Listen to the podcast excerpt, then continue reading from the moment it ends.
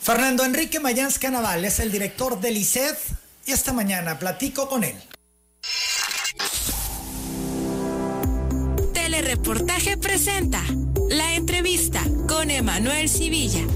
La entrevista. Fernando Mayans en el ojo del huracán. Buenos días, bienvenido de nuevo a Telereportaje. Muy buenos días, Emanuel. Me da mucho gusto saludarte. Un saludo a todos mis paisanos, a todos los derechohabientes del ICED, a los trabajadores del ICED, al pueblo de Tabasco, siempre, ¿eh? con el pueblo todo, sin el pueblo nada, siempre lo hemos dicho, Manuel. Importante hablar de esta polémica, Fernando, que se ha suscitado desde que se dio a conocer este reportaje de Latinos, donde participa Loret de Mola y donde hace una serie de señalamientos y donde, bueno, dirige baterías hacia el ICED y compras que se hicieron son eh, contratos por adjudicación directa y demás y creo que es importante platicar. Pero primero te haré algunas preguntas básicas. ¿Se hizo algo irregular o mal en eh, la adjudicación de estos contratos? Nunca, Emanuel. Todo se ha hecho en orden, con disciplina, cero corrupción, en transparencia. ¿Por qué te tardaste tanto en salir, en dar la cara, en explicar? A ver, esto salió el día... Jueves por la noche. Bueno, yo lo vi, me enteré el viernes, eh, me enteré el viernes, se atravesó el fin de semana y sin embargo, bueno, entendí que pues era un documental este, de mala fe, este, sin sustento, eh, con mucho sesgo, ¿no? Eh, o sea, perverso vamos a decirlo así. ¿Manipulado? Manipulado, claro. Estamos en un año electoral. La línea de este de, esta empresa, ¿no? Latinus, este, pues ha sido siempre, no, no le conozco un buen señalamiento de algo que se haga bueno, ¿no? Todo es malo, este, eso se llama malinchismo, ¿sí? Eh, y obvio que pues va dirigido para confundir a la gente, al pueblo, a la opinión pública, porque además te quiero decir que el león cree que todos son de su condición y eso no es así. Entonces yo lo tomé así como que muchas cosas de redes, algo no serio, este, un golpe, ¿no? De los que se utilizan en las redes sociales, que cualquiera agarra y escribe una barbaridad y, y ya el chisme, la intriga, ¿no?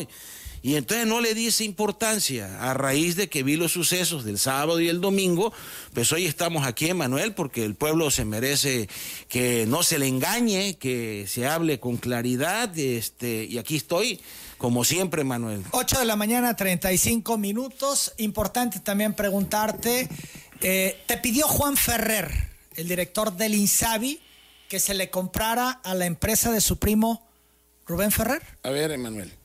Eh, jamás Juan me respeta y yo lo respeto.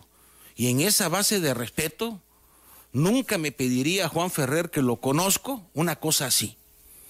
Aunado a que dado esto, pues uno investiga y resulta que es su primo en el séptimo, octavo grado, ¿no? O sea, de esos de que ni sabes que existen, ¿no? Pero bueno, existen. Pero no es, la ley te habla hasta de un cuarto nivel de, de familiaridad, ¿sí? Ahí tengo entendido que es el nivel 7, o sea, pero a mí Juan, lo aclaro, nunca me ha pedido nada de esto, jamás. El gobierno... Ni trabaja con el ISET, Juan tampoco, ¿no? O sea, para que quede claro, no es trabajador ISET, ni tiene nada que ver con el ISET, nada de eso.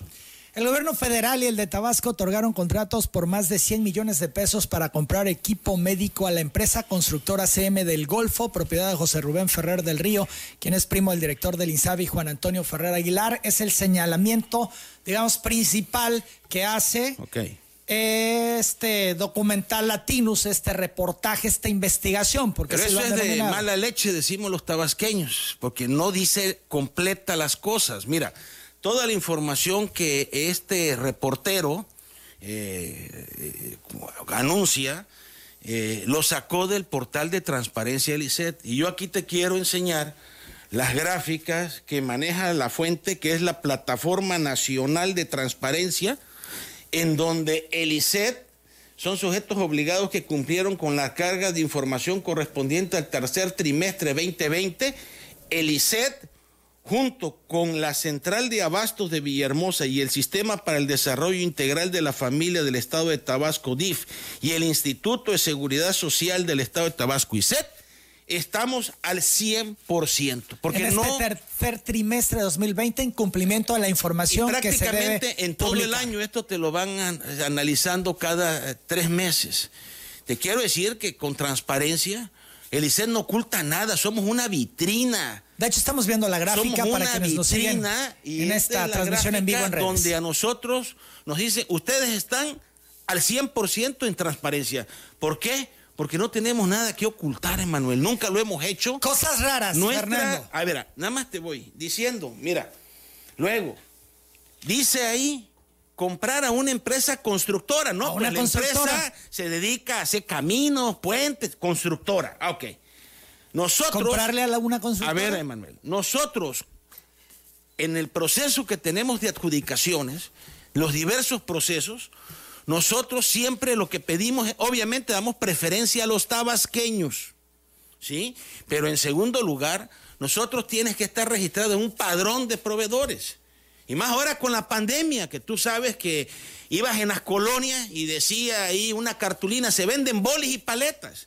Y en la pandemia decía, se, va- se venden cubrebocas, se venden cubrebocas, se vende gel. Y la gente que vendía pintura, la gente que vendía eh, materiales de construcción, la gente que vendía equipos deportivos, como la economía se cerró, Emanuel, y todos los que nos están escuchando saben que no estoy mintiendo, muchísima gente se dedicó a tratar de vender gel, guantes, pijama, cubrebocas, porque era lo que se estaba requiriendo. Seguramente, Manuel, tú tenías conocidos que te que andaban vendiendo este- estos productos.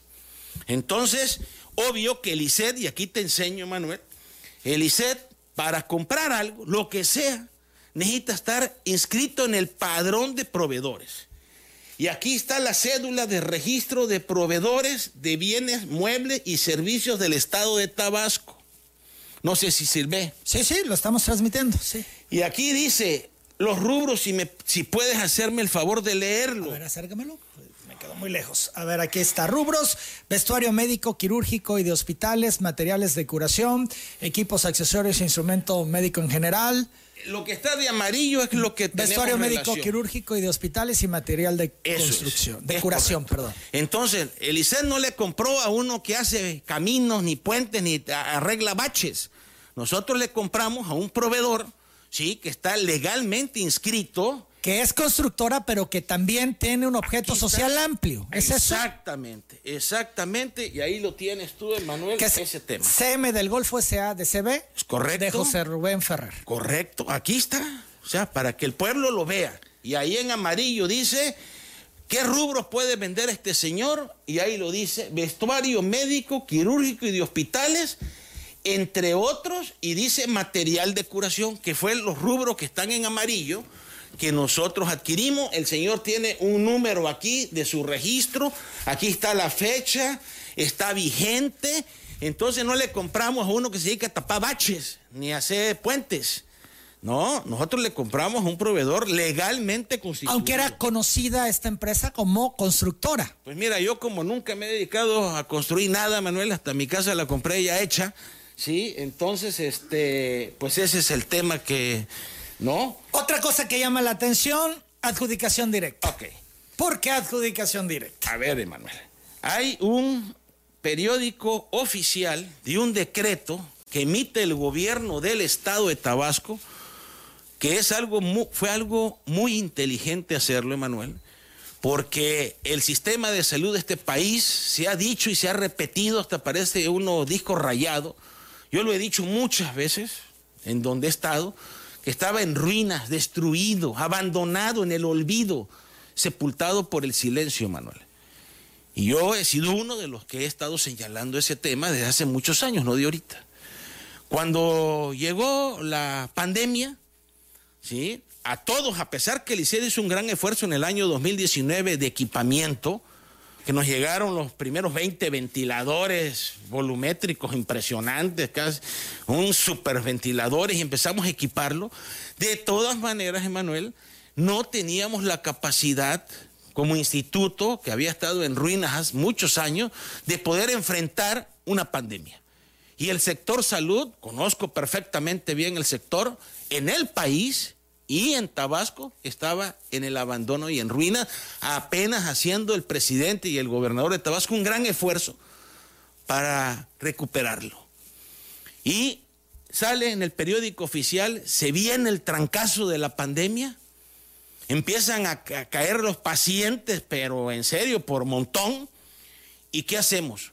Y sale este decreto el 20 de marzo del 20, donde el decreto es muy claro y te dice aquí el decreto, Emanuel, aquí está, dice, adquisiciones, artículo tercero.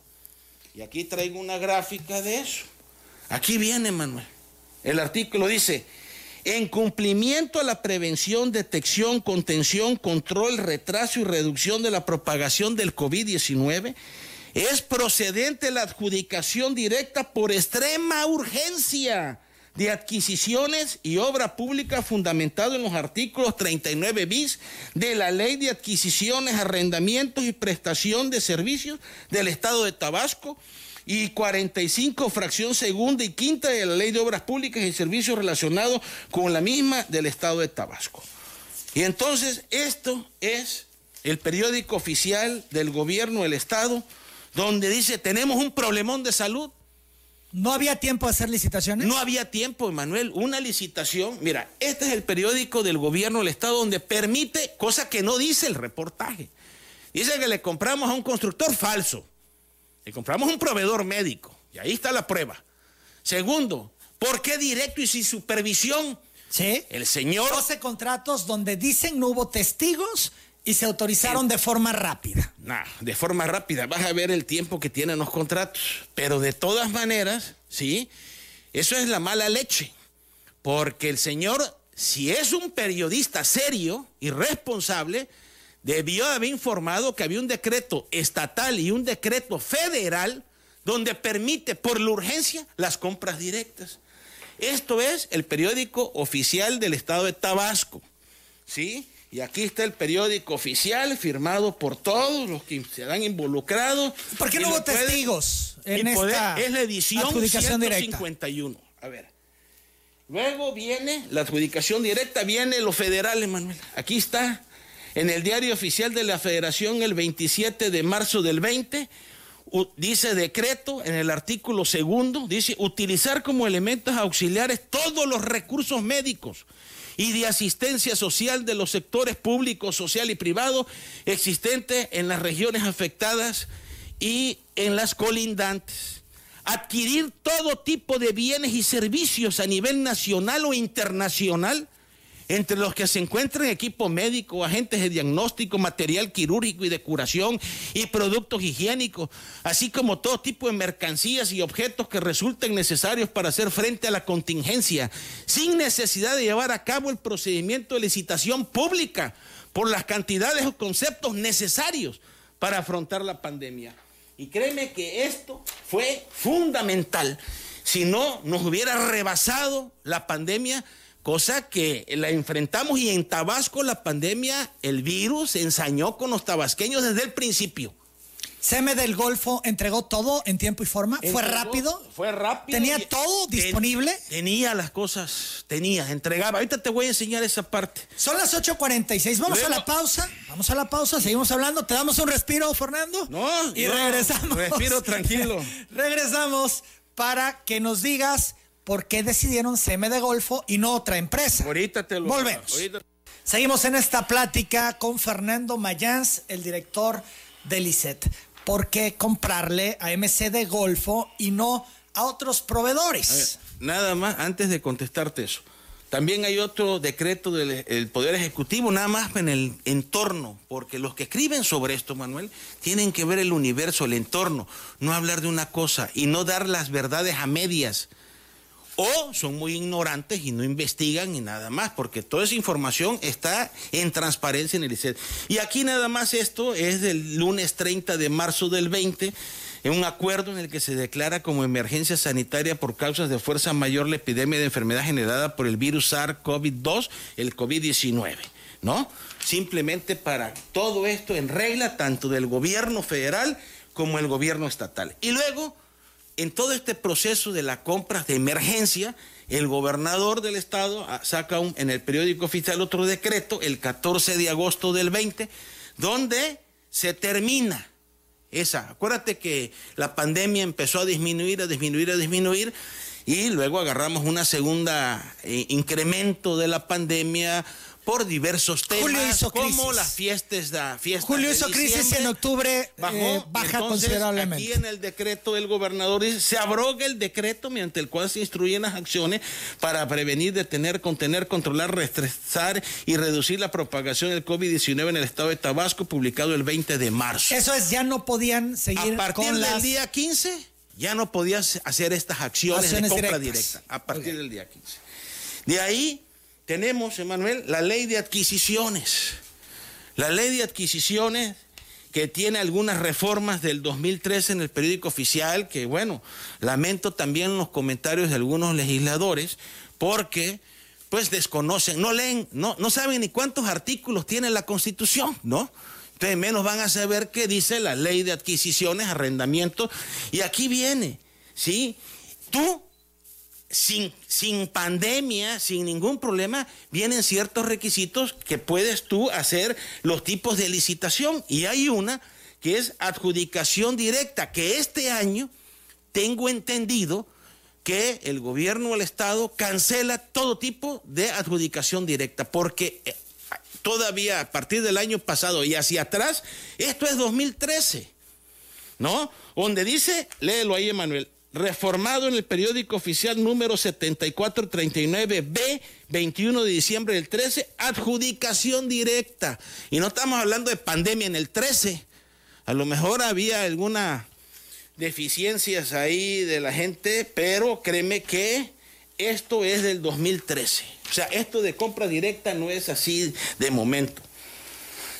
Aquí está lo que te dije que no es constructor, que te lo enseñé en el cartel. Bueno, sí es constructor, pero tiene un objeto social amplio. amplio. Aquí viene el acta con ahí, el Perdón, es donde llama la atención, porque hay empresas que se dedican exclusivamente a cuestiones de medicamentos. Pero este es un tema mercantil, Emanuel. O sea, tú, si cumples con los requisitos ante las autoridades correspondientes, tú dices, a ver, yo te puedo construir, pero te vendo esto y vendo los otros tipos de cosas. Y además, no nada más, esta empresa no nada más le vendió a Lisset, fue a muchas otras gentes que les vendió del ¿A quiénes? de diferentes. Bueno, ahí hace mención que fue el estado de Chiapas, por ejemplo, que también le compró, ¿no? Instituciones federales como el Seguro Social. Pero vamos a entenderlo bien. Eh, le compró, le compró gobierno de Tabasco porque hay también esa confusión. El, gobernador dice, gobierno del estado no ha comprado nada. Es que compra el tiene personalidad jurídica y patrimonio propio. Esto es, ¿está al margen gobierno de Tabasco esta compra? Sí, por supuesto que está al margen. Es, una compra que hace directamente ICET. ICET, correcto, es correcto, es correcto. Y mira, nosotros, no nada más dame tu registro, a ver, averiguamos, ¿no? Investigamos, porque luego hay muchos eh, chapulines en esto y, documentación apócrifa. Y aquí tienes un acta constitutiva de la empresa, ¿sí? Donde viene comprar, vender, arrendar, comercial, permutar toda clase de bienes, muebles, inmuebles, los comerciantes de toda clase de productos y eventos de comercio. O sea, aquí está el acta constitutiva de la empresa, que es una empresa de 2004. No es una empresa que se crió eh, para vender este, productos ahora ni construir. Pero empezó como constructora. Bueno, aquí está en el 2004, pero es amplia porque es una sociedad ¿Cuándo amplió su objeto social? En el 2019. Bueno, es reciente, el año pasado. también nos vamos con Hacienda. Aquí está en Hacienda su registro del SAT, ¿sí? Y dice, ¿qué fecha dice, Manuel? Dice 30 de abril de 2004. O sea, no es una empresa de ayer, pues, ¿no? ¿Sí? Eh, y obviamente, te repito, nosotros lo que queremos es que los tabasqueños, el dinero de Tabasco se quede en Tabasco. Y por este tipo de, vamos a decir una palabra, no me gusta mucho, pero de mezquindades, por eso es que luego los tabasqueños no hacen nada y luego se va uno con la gente de fuera, porque aquí mira lo que sucede, ¿no? Lo quieren a uno. No había otra empresa tabasqueña ver, que pudiera surtir. Emanuel, quiero que lo vea el lo que pueblo el y a través de tus... Mira, aquí tenemos 29 proveedores de los insumos que se adquirieron a través de esta empresa. 29 proveedores. De que tú me preguntabas, ¿por qué a él? Bueno, por favor, revísalo. Mira, velo tú, Emanuel, enséñaselo al pueblo. ¿sí? Dice cuadro comparativo de precios pedidos 2020. Y eh, vienen los proveedores. Ah, En la primera línea viene el por qué se le adjudica a él. Dice por precio. A ver, uno por precio, otro por calidad. Mire, Manuel, nosotros. Aunque también en los precios hay una disputa, según se ventila Pero en el reportaje, ver. porque dice, Aquí habría comprado precios. termómetros infrarrojos a 2.395 pesos cada uno. A ver. Mascarillas 3M a 1.750 pesos. A ver, Manuel, mascarilla. Él. eh, No, es que esa es ¿Esos la mala los fe. precios? A ver, no, Emanuel, aquí te lo estoy dando. Aquí vienen los precios de todo lo que cotizaban. A ver, ubícamelo, A ver, son nada más te quiero explicar. Un, mira, el ISET con un, yo tengo contactos en todo el país, en todo el país. Y el contactó a un empresario que vendía los N95 de la marca 3M a 35 pesos, efectivamente. Eso era lo que valía un cubreboca antes de la pandemia. Nos inscribimos. Me dijeron, tienes el lugar 70 para que yo te surta. Pasaron seis meses, Emanuel, y no me surtieron ni uno. Y me dijeron luego, porque tenía yo una carta, tengo una carta del proveedor donde sí nos van a vender a este precio. Después de seis meses, me dijeron, no te vamos a surtir porque hay orden en los Estados Unidos de que ningún N95 de 3M salga del país. Como pasó con los ventiladores, los gringos dijeron, no, a ver, los ventiladores los necesitamos los gringos, no se van a vender ningún ventilador.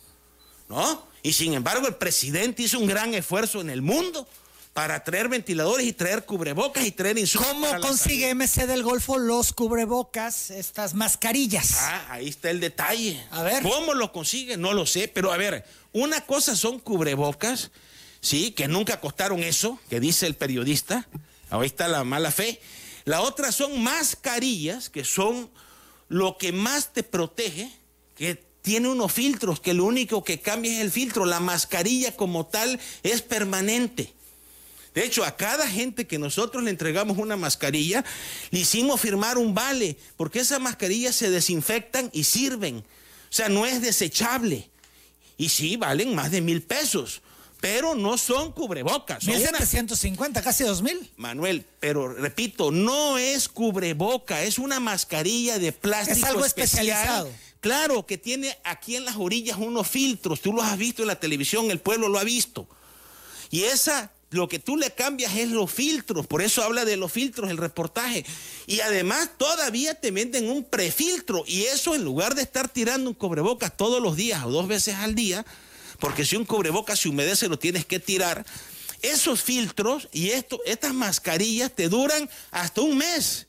Y sacamos una relación de ahorro-beneficio para el instituto. En lugar de estar cambiando la- la- los cubrebocas, les damos la mascarilla y cada mes o cada 15 días, dependiendo la intensidad de que entraras a áreas COVID, áreas calientes, le era que se le cambiaba los filtros. MC del Golfo era el único que tenía disponible Compramos estas a, otra, mascarillas compramos a otra empresa también algunas de ellas. en el mismo precio. Eh, ¿Más sobre barato? ¿Más caro? Es que es un precio más o menos estándar, este Manuel. Aquí tengo, mira, listas de precios. ¿Qué le Mira, te platico. En el proceso de compra de la pandemia, ¿qué es lo que hace el ICER? Identifica la necesidad. El ICER realiza las pruebas de calidad y ahorita te platico. Nosotros formamos un plan estratégico de la pandemia del coronavirus que pocas instituciones lo hicieron, te quiero decir. Ahí está el Instituto de Seguridad Social del Estado de Tabasco, Dirección de Prestaciones Médicas, Plan Estratégico de la Pandemia. ¿Qué es lo que teníamos que hacer con la pandemia? Aquí está todo escrito. ¿Ok? Bueno, después de esto, Emanuel, tuvimos una reunión de gabinete, porque le llamamos lo que estamos en el ICED así, la Junta de Gobierno es otra cosa. Acuerdo de creación de un comité revisor para acciones para prevenir, detener, contener, controlar el COVID. Y aquí está firmado Este comité es un comité COVID que se formó dentro de ICET con todos los directores y todo su personal involucrado en el COVID. Aquí está. Y está firmado, Manuel, por todos. Aquí está a las 12 horas del día 26 de marzo del año 2020, Manuel. ¿Y quiénes intervienen? ¿Quiénes? Todos los directores del ICED y todo su personal de los directores. Por ejemplo, la jefa de enfermeras, el jefe del área médica, los directores de hospital. Aquí está todo firmado clarito. Y entonces, ¿por qué te digo esto, Manuel? Porque teníamos una reunión todos los sábados. A ver, ¿cómo vamos? Manuel, había noches, Manuel, el doctor Azuari y yo, Nemer, en serio, ¿eh? Oye, ¿qué hacemos? No tenemos cubrebocas para mañana, no hay pijamas. Incluso una noche la gente se paró afuera del hospital, no en la calle, ¿no? Muy decentes, la verdad. Pero, oye, si no tenemos equipo de protección, ¿cómo entramos? Y entonces los sábados nos reuníamos para ver las cantidades que teníamos cada sábado, Emanuel, sin descanso, sin vacaciones, porque no las hemos tenido desde que llegamos a Lisset. No ha habido vacaciones ni cierre el ICED en verano ni en diciembre tampoco. Vamos de largo. Y entonces poníamos y llamábamos a los involucrados, ¿sí? Y decíamos, a ver, aquí tenemos tres o cuatro tipos de pijamas que nos ofertan. De batas, de overoles, esos blancos, los Tyvex.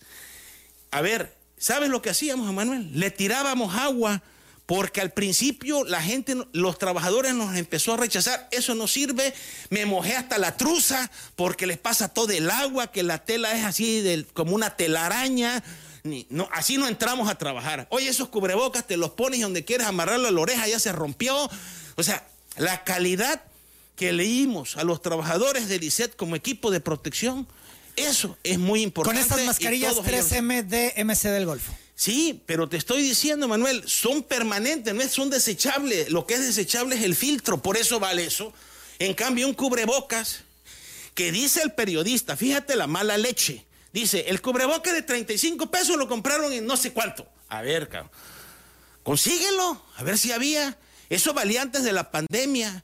¿Cuánto te vale un tanque de oxígeno hoy? Ah, pues el tanque de oxígeno costaba 250 pesos. Hoy vale 700, Emanuel.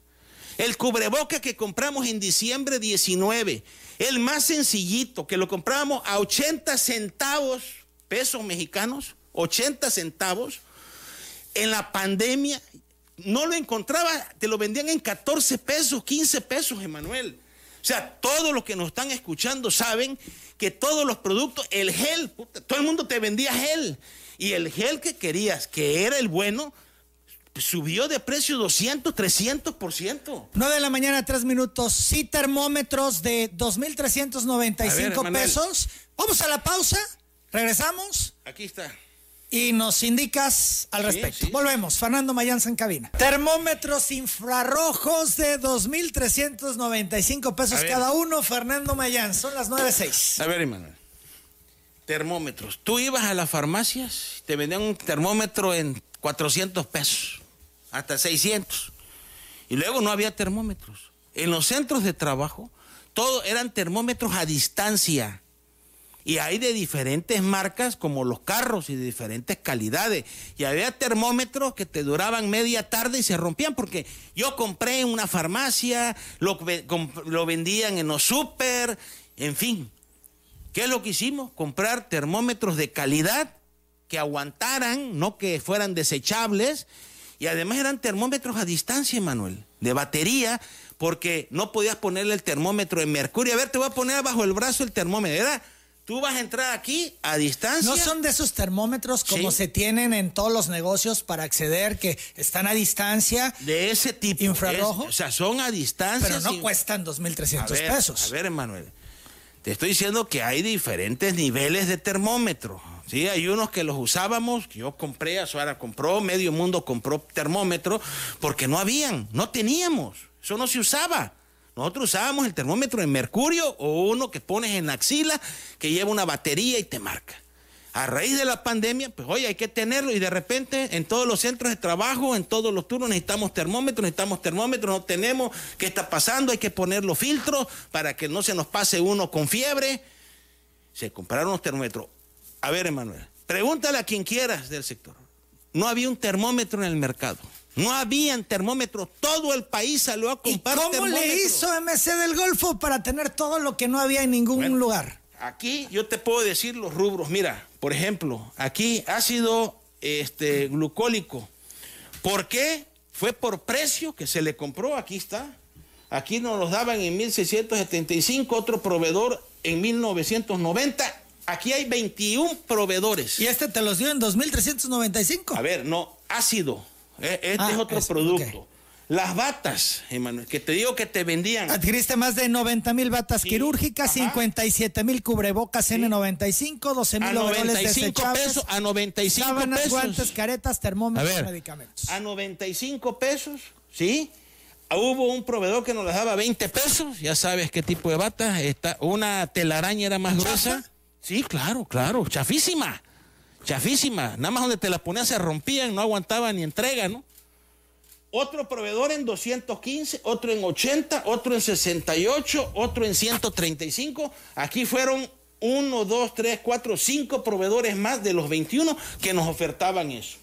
Y así en esta gráfica viene, ¿por qué se le compró? En precio, fue en precio, fue en muchos en precio, que nos daba más barato, en calidad, en gramaje de lo que tenía la ropa. Mira, te decía, todos los sábados nos reuníamos, llegaban, a ver, le poníamos agua a las cosas, por ejemplo, las pijamas, las batas, los overoles, agua, los guantes los probábamos.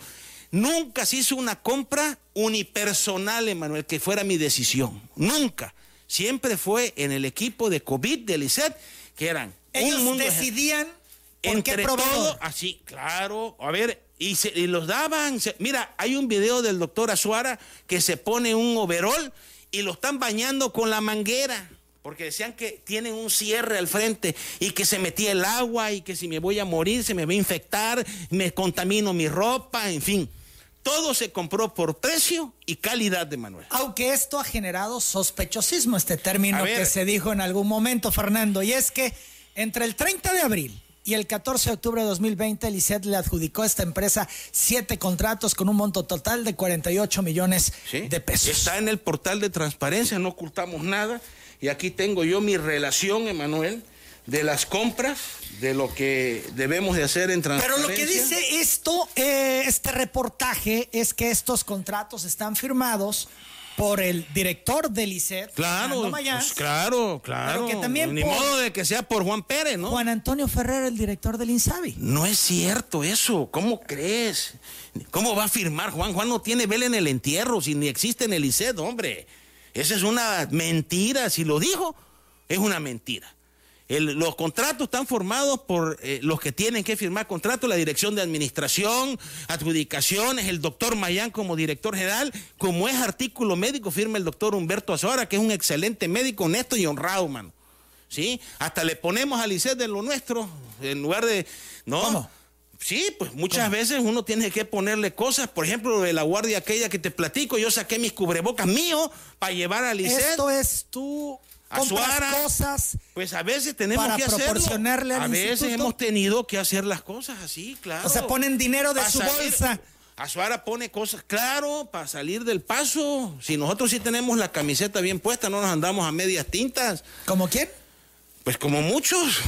Nosotros andamos con la.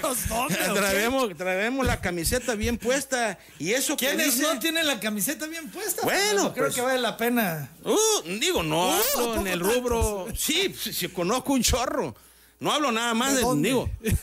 Pues conozco, por ejemplo, legisladores, te puedo decir, políticos, eh, que son pura finta nada más, ¿no? O sea, es pura pose, ¿no? finta y pose. Pues claro, o sea, pues sí, a ver, esos que andan criticando y hablando, que me digan una acción a favor de Tabasco. ¿Qué han hecho por Tabasco? Nada más quiero que me digan eso. ¿Qué han hecho por Tabasco? Una acción favorable, ¿no? A Fernando Mayans lo quieren convertir en chivo expiatorio. Señora Gerald Herrera. Vamos a la pausa, regresamos. Gerald Washington Herrera es el coordinador de la bancada del PRI en el Congreso tabasqueño. Y él ha dicho que el director del ICET, Fernando Mayans, debería aclarar los contratos millonarios que entregó a la constructora MC del Golfo. Y también desde tribuna del Congreso señaló que la mancha al tigre de cuarta proviene de los que no dejan de traicionar la confianza del presidente de México. Ayer domingo el titular del Ejecutivo Estatal declaró que el ICET es un órgano autónomo y que por eso su gobierno no está involucrado en este caso. Hay que recordarle al gobernador que él fue el quien nombró al director del ICET, el cual también opera con un presupuesto estatal. ¿Acaso ya se rompió la alianza política con los Mayans? Sería bueno que el doctor Fernando aclare ambos temas, porque todo indica que lo quieren convertir en un chivo expiatorio. Fernando Mayans. Pues mira, yo esto no lo veo eh, así. Este es un tema eh, para efectivamente, como ha venido esta empresa Latinos golpeando al presidente y a la cuarta transformación, que nadie la va a parar, Emanuel. ¿eh? Mira, es muy difícil, te lo digo yo en lo chiquito, es muy difícil combatir la corrupción, Emanuel. Muy difícil, porque hay muchas mafias. Desde la primera vez que estuve aquí, cuando llegué al ICE, te lo dije, y créeme que me voy a la dimensión de país, a lo que tiene el presidente, y coincido con él absolutamente que el cáncer terrible que nos ha permeado ha sido la corrupción. En 40 años, Emanuel, no lo pueden resolver en dos años. Es imposible, Emanuel. Pero sé que el presidente no quita el dedo del renglón y sé que el presidente va por la ruta adecuada. No tengo ninguna duda. Hay gente, Fernando, que a pesar de todo lo que hace. Yo no me comparo con ningún tipo de esos que se mencionó ahí, de ningún animal de ese tipo, ¿no? ¿Cómo no entendí? Lo que dijeron de chivo expiatorio, pues yo ah. ahí no, eh, al que le caiga el guante, que no, para mí no me cae, ¿no? Hay gente, Fernando, que es una realidad, más allá de todo lo que has argumentado esta mañana, de las pruebas que has aportado, no te cree. Bueno, pues que ponga una denuncia, Manuel, que ponga una denuncia. A ver, mira, Manuel, el ICET, desde que yo llegué al ICET, le pedí a la función pública del Estado que revisara cada rincón del ICET Aunado a eso, la propia función pública, el órgano interno de control del ICET, con una gente excepcional, seria y responsable, ha estado metido, revisando y tiene luz verde para meterse a todos lados, a cada rincón del ICET. Aunado a eso, se contrató una empresa nacional, RSM, para hacer todas las auditorías del ICET, una empresa externa y no tabasqueña, nacional. Sin embargo, ahora se contrató una empresa de auditoría que se llama SAIS, ¿sí? que es reconocida por las calificadoras internacionales. Porque lo que queremos también, Emanuel, es tener a calificación positiva del ICET, porque en los temas de pensionados y jubilados, esa calificación del instituto ayudaría mucho al Estado de Tabasco en sus calificaciones y en temas financieros. Sin embargo, lamentablemente, por años atrás, no en nuestra administración, en estados contables y financieros, el instituto tiene hoy una calificación negativa. Y estas empresas, las dos empresas son de reconocimiento nacional, una internacional y además la propia órgano interno de control. O sea, dicho de otra manera para que se entienda, desde que yo llegué no hemos terminado de hacer auditorías, auditorías, auditorías a todo el instituto. Las puertas del ICED están abiertas, quien quiera, los legisladores que quieran ir a revisar todos los contratos, verlo. ¿Este reportaje de Latinos te lastima? ¿Lastima tu credibilidad? ¿Lastima tu imagen? No, mira, eh, como Salvador, Salvador Gaviota, Manuel.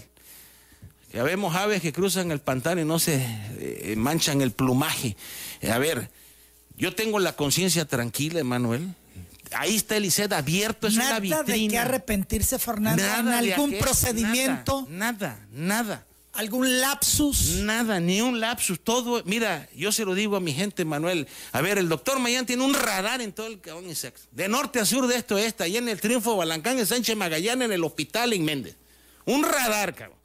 Y tengo una lupa enorme, cabrón, que andamos vigilando que las cosas se hagan en orden. Y la gente que hemos agarrado, que hace una transita que pidió 5 mil pesos por un trámite se ha alargado del instituto porque somos cero tolerancia a la corrupción. No permitimos la corrupción y menos yo, Manuel, que he luchado muchos años de mi vida porque sí me enoja y sí me encabrona este tipo de acciones de la gente corrupta. De hecho, tú has denunciado cuando fuiste senador. El primero en denunciar en este país lo de Odebrecht y, todo el tema de SCT. Por eso mismo hoy te señalan. No, pero me señalan de mala fe. A ver, que lo demuestren. Ahí está el ICET abierto de par en par. Lo que quieran revisar los legisladores, adelante. Latinos, le, le doy la mano que venga y que revise y que corrija a Loret. corrija Loret su reportaje mañoso. que venga. Sí, porque es un reportaje amañado. Que venga Loret y que se meta al ICET y que y yo le enseño todos los que tenemos ahí. Y, que esté en transparencia además. Nada más que ese objetivo. Está publicado. Todo está publicado. ¿Por qué no dicen que hay mal presentado? A ver, pues no dicen que se dedica también a venta de medicina, material de curación, no dice. el senador no dice, no dice Manuel, no dice que hay decretos federales y hay decretos estatales que te permiten ante una emergencia sanitaria donde la gente se nos estaba muriendo, coño, consigue lo que sea. A ver, Emanuel. Yo te digo algo. Si una persona tiene un familiar que se está muriendo, ¿qué haces? Oiga, espérenme tantito, ¿eh? Es que voy a salir a licitar y como vengo aquí en este proceso, una licitación, Emanuel. Aquí están los procesos de compras normales. La licitación pública, ¿cuánto dice aquí? 45 a 60 días. Se está muriendo su familiar, señor. Ah, sí, espérese. ¿eh? Ahorita voy a licitar y en 60 días que me llegue el producto, si es que me va a cumplir el proveedor, entonces la voy a atender. ¿El sector salud de Tabasco no pudo suministrarte lo que requería el ICET? A ver, es que el ICET es independiente, Manuel. Sí nos hemos compartido cosas. Yo le he dado al IMSS, incluso que es federal, el IMSS me ha dado a mí, yo le he apoyado. No, no nos fuimos a dos módulos del ICET, eh, eh, del Juan Gran, yo le hacía 180 hemodiálisis al Juan Gran, Emanuel, porque estaba todo lleno de COVID el Juan Gran. Sin embargo, el Juan Gran, y se hizo un convenio, nada de palabra, ¿eh? todo está escrito, se hizo un convenio, se hizo un convenio con Juan Gran. Yo le hacía 180 hemodiálisis al Juan Gran y el Juan Gran a mí me dio dos módulos porque nos hacían falta cama. El hospital Liceo era un hospital en ruinas, abandonado, no tenía equipos, estaba cayendo en pedazos, Emanuel. Velo hoy, es otra cosa. Ve la unidad de Méndez. Y abrimos admisión continua. Ve el domo. El domo que hicimos casero a lo choco, pero ahí está parado atendiendo a la gente con amor y cariño, además el personal. Tuvimos 800 trabajadores que se fueron de resguardo, tuvimos que contratar 570 gentes en su momento. Ahorita otra vez traemos contratos con gente para que la el derechohabiente se merece un trato con afecto, con cariño humano. Y es lo que tratamos, insistimos de hacer. Y eh, mire, Manuel, así se tenga que hacer lo que se, que así, comprar lo que tengas que comprar, si eso salva una vida, lo voy a hacer. ¿Esto es lo volverías a hacer? ¿Todo idéntico a como ocurrió, a la misma empresa y demás? A ver, yo salgo y pongo las necesidades como dice aquí Emanuel. Identifico mis necesidades y yo salgo y digo, señores, a ver, ¿quién tiene? Cuando nadie tiene, empezamos a hablar a otros lados y hasta internacionalmente para conseguir las cosas. Yo le tengo que cumplir a mis derechohabientes, a mis tabasqueños, a mi pueblo. ¿Sí? Entonces, yo lo que tengo que hacer es buscar cómo lo voy a hacer. ¿No? Y mira, así cueste lo que cueste, yo tengo y le estoy dando los servicios a los derechohabientes con amor, cariño, afecto y calidad. Y a mis trabajadores, créeme, ¿eh? que te lo digan, los médicos que trabajan en diferentes instituciones, damos equipos de protección de primer nivel, hermano. El senador perredista Juan Manuel Fósil recriminó que solo en México, el país que presume la eliminación de la corrupción, una empresa constructora puede venderle equipo médico al sector salud.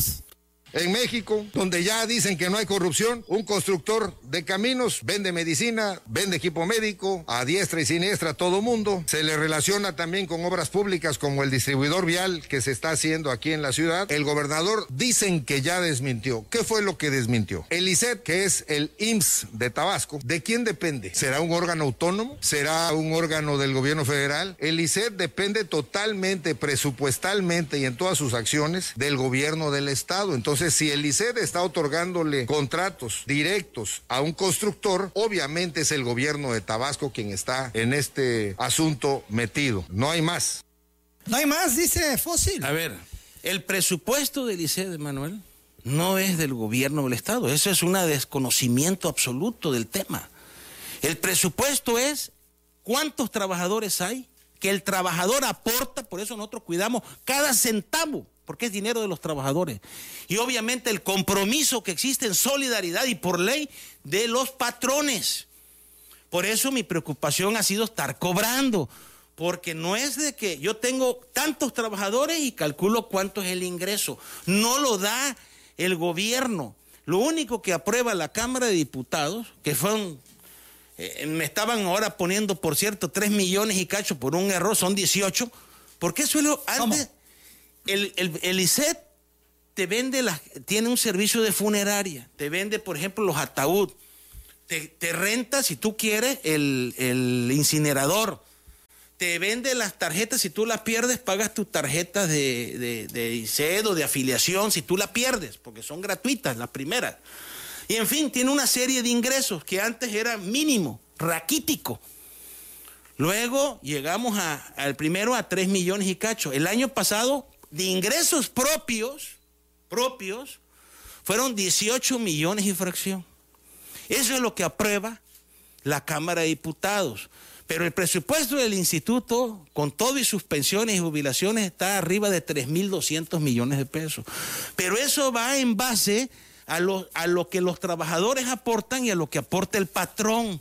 ¿Me explico? No es dinero del gobierno de eso. Está mal el legislador en esa parte. Discúlpame.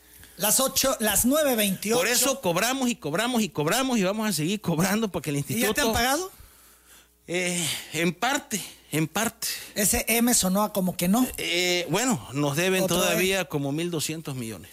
1.200 millones. Sí, eso es la deuda. ¿Y sigue siendo Secretaría de Educación? Eh, una parte, una gran parte, sí. Pero ya se han, digo, se han ido poniendo al día, han hecho el esfuerzo, la secretaria ha hecho esfuerzo, pero créeme que si yo me sentara a rascarme la barriga en la maca, quién sabe cuánto debiera. Mira, si estamos tratando de rescatar, hay una deuda de préstamos personales del 18 hacia atrás, más de 100 millones, más de 100 millones, que estamos tratando de ver cómo, porque hay gente que ya falleció, gente que no tiene ni un pagaré, en fin, son otros temas, ¿no? Pero lo que te quiero decir es que estamos tratando, haciendo todo un esfuerzo, no nada más llevar bien, pulca, transparente esta administración, sino queremos limpiar todo el basurero que nos dejaron de años atrasados en el instituto para que tenga una calificación positiva y podamos aspirar a dar vivienda a los trabajadores y otros insumos y otras cosas que queremos hacer. Las 9.29. Fernando Mayans ya platicó con Juan Ferrer y con Rubén Ferrer. Hacemos pausa. Volvemos. Fernando Mayans, ¿qué dice Juan Ferrer, el director del INSABI? ¿Has platicado con él? No. Ah, Juan Ferrer, sí. Juan Ferrer. Sí, le llamé eh, a raíz de que vi lo de Latinos, le pregunté que si cuál era su relación familiar. Yo creo que él. Esto es, tú no este, sabías que Rubén Ferrer y Juan no, Ferrer no, eran no, no, parientes. No, lo- no, sí, porque uno está. Nunca los relacionaste. Uno está morenito y el otro está chelito, entonces como que no lo Pelirrojo. relacionaba yo, pelirrojo. Entonces, este, pues sí me llamó la atención y fue ese el comentario, oye, oye, Juan, este señor, ¿qué es tuyo? ¿Es algo tuyo? ¿Qué? Y a mí, eh, puede ser mi pariente en el séptimo lugar, ¿no? O sea, ah, bueno, ok, eso es todo. o sea, ¿cómo sí hay estás? un parentesco, pero no es eh, primo No, no, no, cercano. nada, es lo más lejos de lo lejos, ¿no? Ya, bueno, ok, y ahí fue todo, eso fue y lo no que te yo le compartió sobre No, este no, pues es que no hay- trabajo que presentaron y no, que los involucra y los señala. No, no, no. Eso fue lo que yo le pregunté. Ah, Ok, ya bueno, está bien. O sea, ni caso, ¿no? Hacer, ¿no? Que es pura basura, ¿no? Así. En el caso de José Rubén Ferrer, En el caso, no, no tengo. ¿has platicado con él? No es una gente que sí lo conozco como tabasqueño, pero no tengo mayor relación con él, lo digo abiertamente. ¿No lo hablaste no ha en el estado proceso en para mi círculo de amigos, es un conocido, como conozco a todo el pueblo de Tabasco, y no lo llamé, él llegó solito a ofrecer los productos cuando estábamos necesitando. ¿Y cuando él se ofreció, metió- hablaste con él? Bueno, yo estuve, eh, cuando nos ofreci- ofertaban, estaba, yo no, estaba todo el comité de compras COVID, donde llegaban y decían, yo traigo esta pijama, eh, había otro proveedor, yo traigo esta, yo traigo esta, a ver, vamos a hacerle la prueba, esta no sirve, todo se traspasa, esta sí, esta no, así fue. ¿No? Además, tengo entendido que, bueno, que políticamente pues apo- estaba apoyando cuando yo participaba en el proceso del PRD, pues él apoyaba a Gaudiano, ¿no? Entonces, yo Rubén no tengo... Ferrer iba con Gaudiano. pues yo, yo entendí y entiendo que así fue en ese momento, ¿no? Entonces yo por eso, mi cruz y raya, ¿no? Pero aquí en esto de las adquisiciones de productos para eh, los derechohabientes y el pueblo de Tabasco, te quiero decir que esas cosas a mí en la mente no las traigo. O sea, ¿quién da el mejor precio? Además, te quiero decir otra cosa que hay que valorar en esto, y la gente lo sabe, man. Llegan gente que te dice, oye, yo te vendo tal cosa en muy barata, o sea, 10 pesos. Ah, está bien, oye, pues sí, me voy contigo, órale. Primero, si te lo das, no aguanta ni entrega porque se rompe. Y en segundo lugar, Emanuel, oye, es que no sé, es que no me la han entregado, ya te la voy a dar, pasan 10, pasan 15 días. Hemos multado, Emanuel, a un mundo de proveedores porque no nos cumplen en tiempo y forma. Eh, hablo más, eso se ve mucho en el tema de la medicina.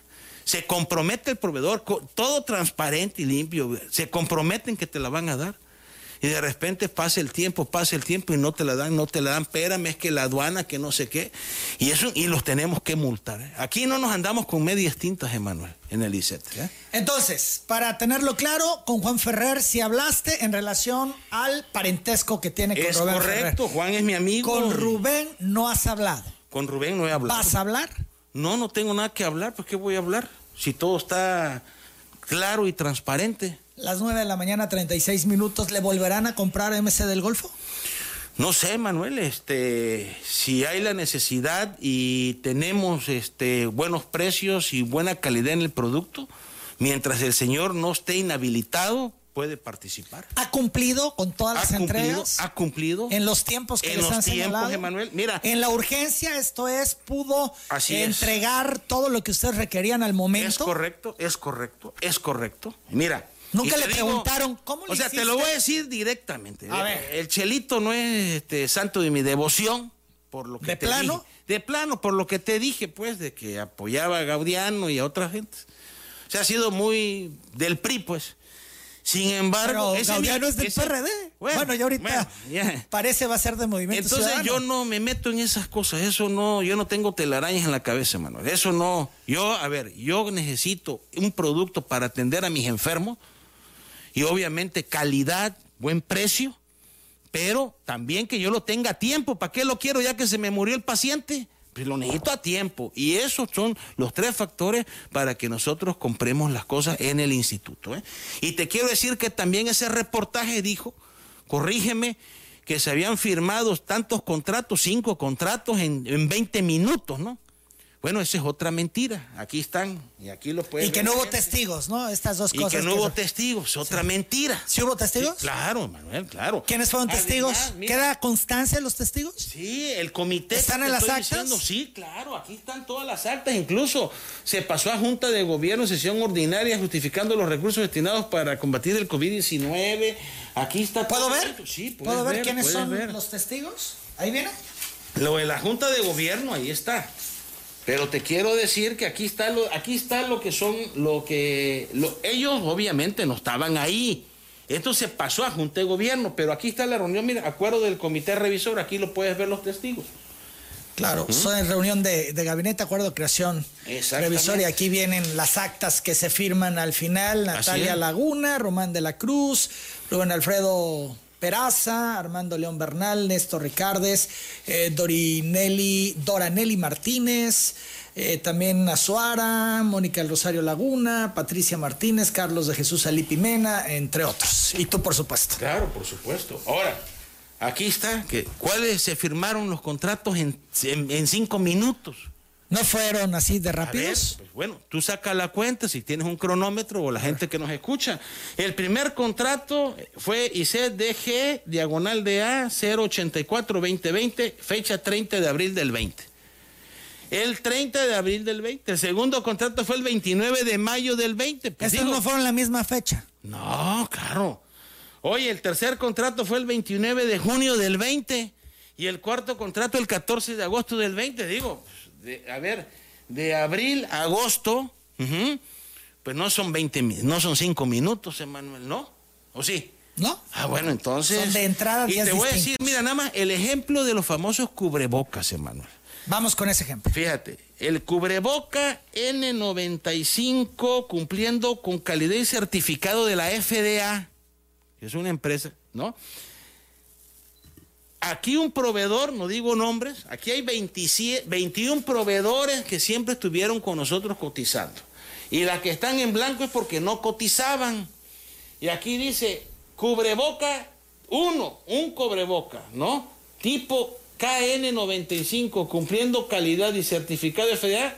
Este proveedor, el primero, 241. SEME del Golfo, 95. 95 pesos. pesos. Distribuidora, bueno, no digo nombre, 50. ¿Más barato? Sí, pero espérate, es que cuando te los daban, no era, te digo, te los ponías y se rompía. Antes de comprar, a mí me tenías que enseñar todos tus productos. A ver, yo quiero muestras, muestras, para que no me pasen el ratón ¿Y hay por los ojos. donde se reciben Todo todas las eso, entregas y demás? Claro, por supuesto, la entrega-recepción, claro. Otro en 190, otro en 235, otro en 165, otro en 165, otro en 65, y 90 y otro en 131. Ahí Hay dos más baratos que MC del Golfo. Sí, nada más que tenían que pasar por el comité de calidad. Y obviamente, pues sí, yo te vendo No un- tenían las mismas características. no, es que había mucho chafa, mucho chafa, mucho. Mira, había mucha imitación, Emanuel. Fue una guerra, te digo, todo el mundo, mira, vecinos, este, hasta parientes andaban queriendo vender cubrebocas. Oye, todo el mundo. ¿Parientes vendía- tuyos? No, pues sí, Ah. que conocía. Oye, que acá. Bueno, mira, sí o no. a mí, a mí no, pariente, Ah. sí, por decirlo, pues, por hablar una generalidad. O sea, que mucha gente que se dedicó a muchas otras cosas dejó todo para vender productos como gel y cubreboca principalmente, termómetros y, y- y de todo tipo, Manuel. Fernando Mayans, nada irregular. Nada irregular, todo transparente, todo en orden, cero corrupción. en el Estás muy enojado, te hemos escuchado No en enojado, el tono. no. Bueno, pues es un tono diferente al que has tenido en otras ocasiones. Bueno, lo que Eh, pasa y decías es hace un rato que te encabronaba. Es que son calumnias estas. Lo dijiste con esas palabras. Y además que salga de los propios tabasqueños. O sea, esto es, como hemos dicho, digo, yo no estoy haciendo política ahorita, Manuel. Créeme, mi- mi- la política, la mejor política es el trabajo. ¿Sí? Y yo tengo un compromiso con el pueblo de Tabasco, con la derechovencia, con el gobernador, de hacer lo mejor del instituto, lo mejor de mi esfuerzo. Y eso es lo que estamos Por eso estás enojado. Mira, porque aquí es la, es la, ¿cómo se llama? Lo de los cangrejos, ¿no? Que si, eh, a ver, queremos un gran instituto, queremos un gran estado, y cuando se hacen las cosas, los propios tabasqueños son los que te tiran. O sea, esto no es así. Si estaban acostumbrados a la corrupción, váyanse por un tubo. Aquí no hay nada de eso, ya se acabó. Que lo entiendan, que estamos en otra etapa. Y en lugar de sumar esfuerzos, puta, puras puñaladas, pura basura. O sea, eh, en serio, eh, eso sí lastima. Estás pues. enojado y también indignado. Estoy indignado y que le hagan caso a un cuate, ¿sí? Que no dice las cosas completas. A ver, el señor no, no se enteró que había un decreto federal y un decreto estatal. Vas a buscar a No Loret. se enteró este señor que había una pandemia. ¿Qué no se enteró este señor que los gringos no te vendían ni cubrebocas ni respiradores y no querían que saliera nada de Estados Unidos? No se, no se- y él vive allá. Se fue a vivir allá, malinchista. A ver, ¿no se enteró este señor que todos los insumos COVID que valían 80 centavos ahora valían 15 pesos? Para ti presenta medias verdades. Pues claro. Esto es, No para mí, para todo el mundo, si esto está clarito. hay hombre. una, hay una verdad cuando dicen es primo del director del INSABI, si Ah, son primos. Pues vamos a golpear al director del es una INSABI, ¿no? constructora que vende medicamentos, tiene un objeto social amplio, si es constructora. Bueno, pero Fue está adjudicación legal directa. Si hay una adjudicación directa derivado de de por eso los decretos. son que te medias lo verdades. Esto es el planteamiento que hace. Oye, hay una pandemia. No, nada más faltó que dijera, hay media pandemia, ¿eh? Nada más le faltó que diga eso. Nada más le faltó que diga eso. Ah, es una media pandemia, ¿eh? Como medio que se enferman, cabrón, ¿no? O sea, no friegue. Entonces, ¿qué, Fernando? Es que no habla con la verdad. enojado, ¿cómo vas a proceder? Yo, bueno, las puertas del instituto están abiertas. Tú no los Emanuel. vas a buscar, no los vas a llamar, no les vas a pedir o a exigir, vengan, yo les abro las puertas y les A aclaro ver. todas las dudas. A ver, las puertas del instituto están abiertas, Manuel. Quien tenga dudas, que demande. ¿No te han buscado de su equipo? No, a mí que me van a buscar, yo no tengo esas juntas, mano. A no, ver. vaya para hacer las aclaraciones correspondientes. No, es que no era el objetivo, Eliseth, no era el objetivo eso. El objetivo entonces, El objetivo era golpear a Juan Ferrer, que está con el presidente. El objetivo es golpear al presidente, pues. a través de Juan Ferrer. Pues claro, pero no se, no se salen con la suya, pues ese es el tema, ¿no? ¿Sí? ¿En Aunque en la percepción hay gente confundida, por lo menos así. Bueno, yo espero que los tabasqueños, que es un pueblo inteligente y valiente, y que les pido, tenemos que ayudarnos entre todos, pues, a que Tabasco salga adelante. Es una responsabilidad de todos. ¿Habrá denuncias por las afirmaciones que hace Latinos, que tú dices no son ciertas y están manipuladas? mira, yo cuando dicen eso en las redes, ¿no? En las redes hay demasiada basura también, Emanuel, todos lo sabemos. De repente alguien, algún loco escribe una tontería y empieza a circular y esto y el otro. Y... Pura tontera, hombre, puras mentiras sino que lo diga tu hermano Chuy Sivilla, que le hicieron de maldad perversamente una grabación donde cortaron y dijo, me hicieron un cóctel o una mezcla de cuando él estaba aquí en telereportaje y le hicieron una grabación que es más falsa que, que lo falso. Y así hay muchas cosas. Entonces yo cuando salen cosas en redes, yo no le presto atención. Si Latino tiene duda, que Loret demande a Lisset, ¿sí? Y que se investigue. ¿Me entiendes? Y vamos, que demande. ¿Tú estás tranquilo con tu conciencia? Yo completamente, Manuel. Completamente. Sí duele que los tabasqueños piensen eso, porque ya nos deberíamos de conocer y ayudar y apoyar todo a que Tabasco salga adelante. Con estas culturas, sí, con estos golpeteos mezquinos bajos, no ayudan a Tabasco a salir adelante. Lo veo, ¿no? O sea, todo lo que se hace, nada sirve, ¿no? Nada sirve. O sea, pobre, y nada sirve, pero no, tenemos 40 años haciendo las cosas mal. No, si queremos seguir viviendo en el pantano, no, eso no es así, pues. Fernando, yo agradezco mucho hayas venido esta mañana a hacer las aclaraciones y puntualizaciones correspondientes. Ha hablado muchísima gente. Te hacen distintos planteamientos que tienen que ver con el instituto. Te entrego todo, vienen los teléfonos, incluso hasta sobres con te correspondencia. Repito, Manuel, y te lo digo te agradezco con toda sinceridad eh, las puertas del ICET están abiertas. Está todo en transparencia. De ahí sacaron el asunto, nada más que lo platicaron a medias, con mala fe. Eh, te quiero decir que si alguien que nos esté escuchando tiene una duda, que meta una demanda, una denuncia, que se investigue. No hay nada que ocultar, todo está en orden, en disciplina. Tenemos una política de cero corrupción, que ha sido mi filosofía, pero además la del presidente y del gobernador Adán Augusto. O sea, no vamos a defraudar a, Tabasco. Yo no me voy a, echar a perder mi nombre y mi apellido por una tontera como esta. ¿El gobernador te preguntó al respecto? ¿Te habló? ¿Te dijo Fernando alguna explicación? No, el gobernador sabe que esto está en orden y limpio. Y le agradezco el apoyo que le he dado al instituto y la confianza y no la voy a echar a perder, no eh, esa confianza haciendo tonteras que nunca las he hecho, Manuel. A mí me puedes acusar de lo que quieras, menos de corrupto, eso sí que quede claro. Y mi gente lo sabe. Fernando Mayans, gracias. Buenos días. Gracias, Manuel. Buenos días. Saludos a mis paisanos con mucho cariño y afecto. Las nueve de la mañana. El que nada debe, Manuel, nada teme. Así estamos. 9 de la mañana, 48 minutos. Recta final en breve.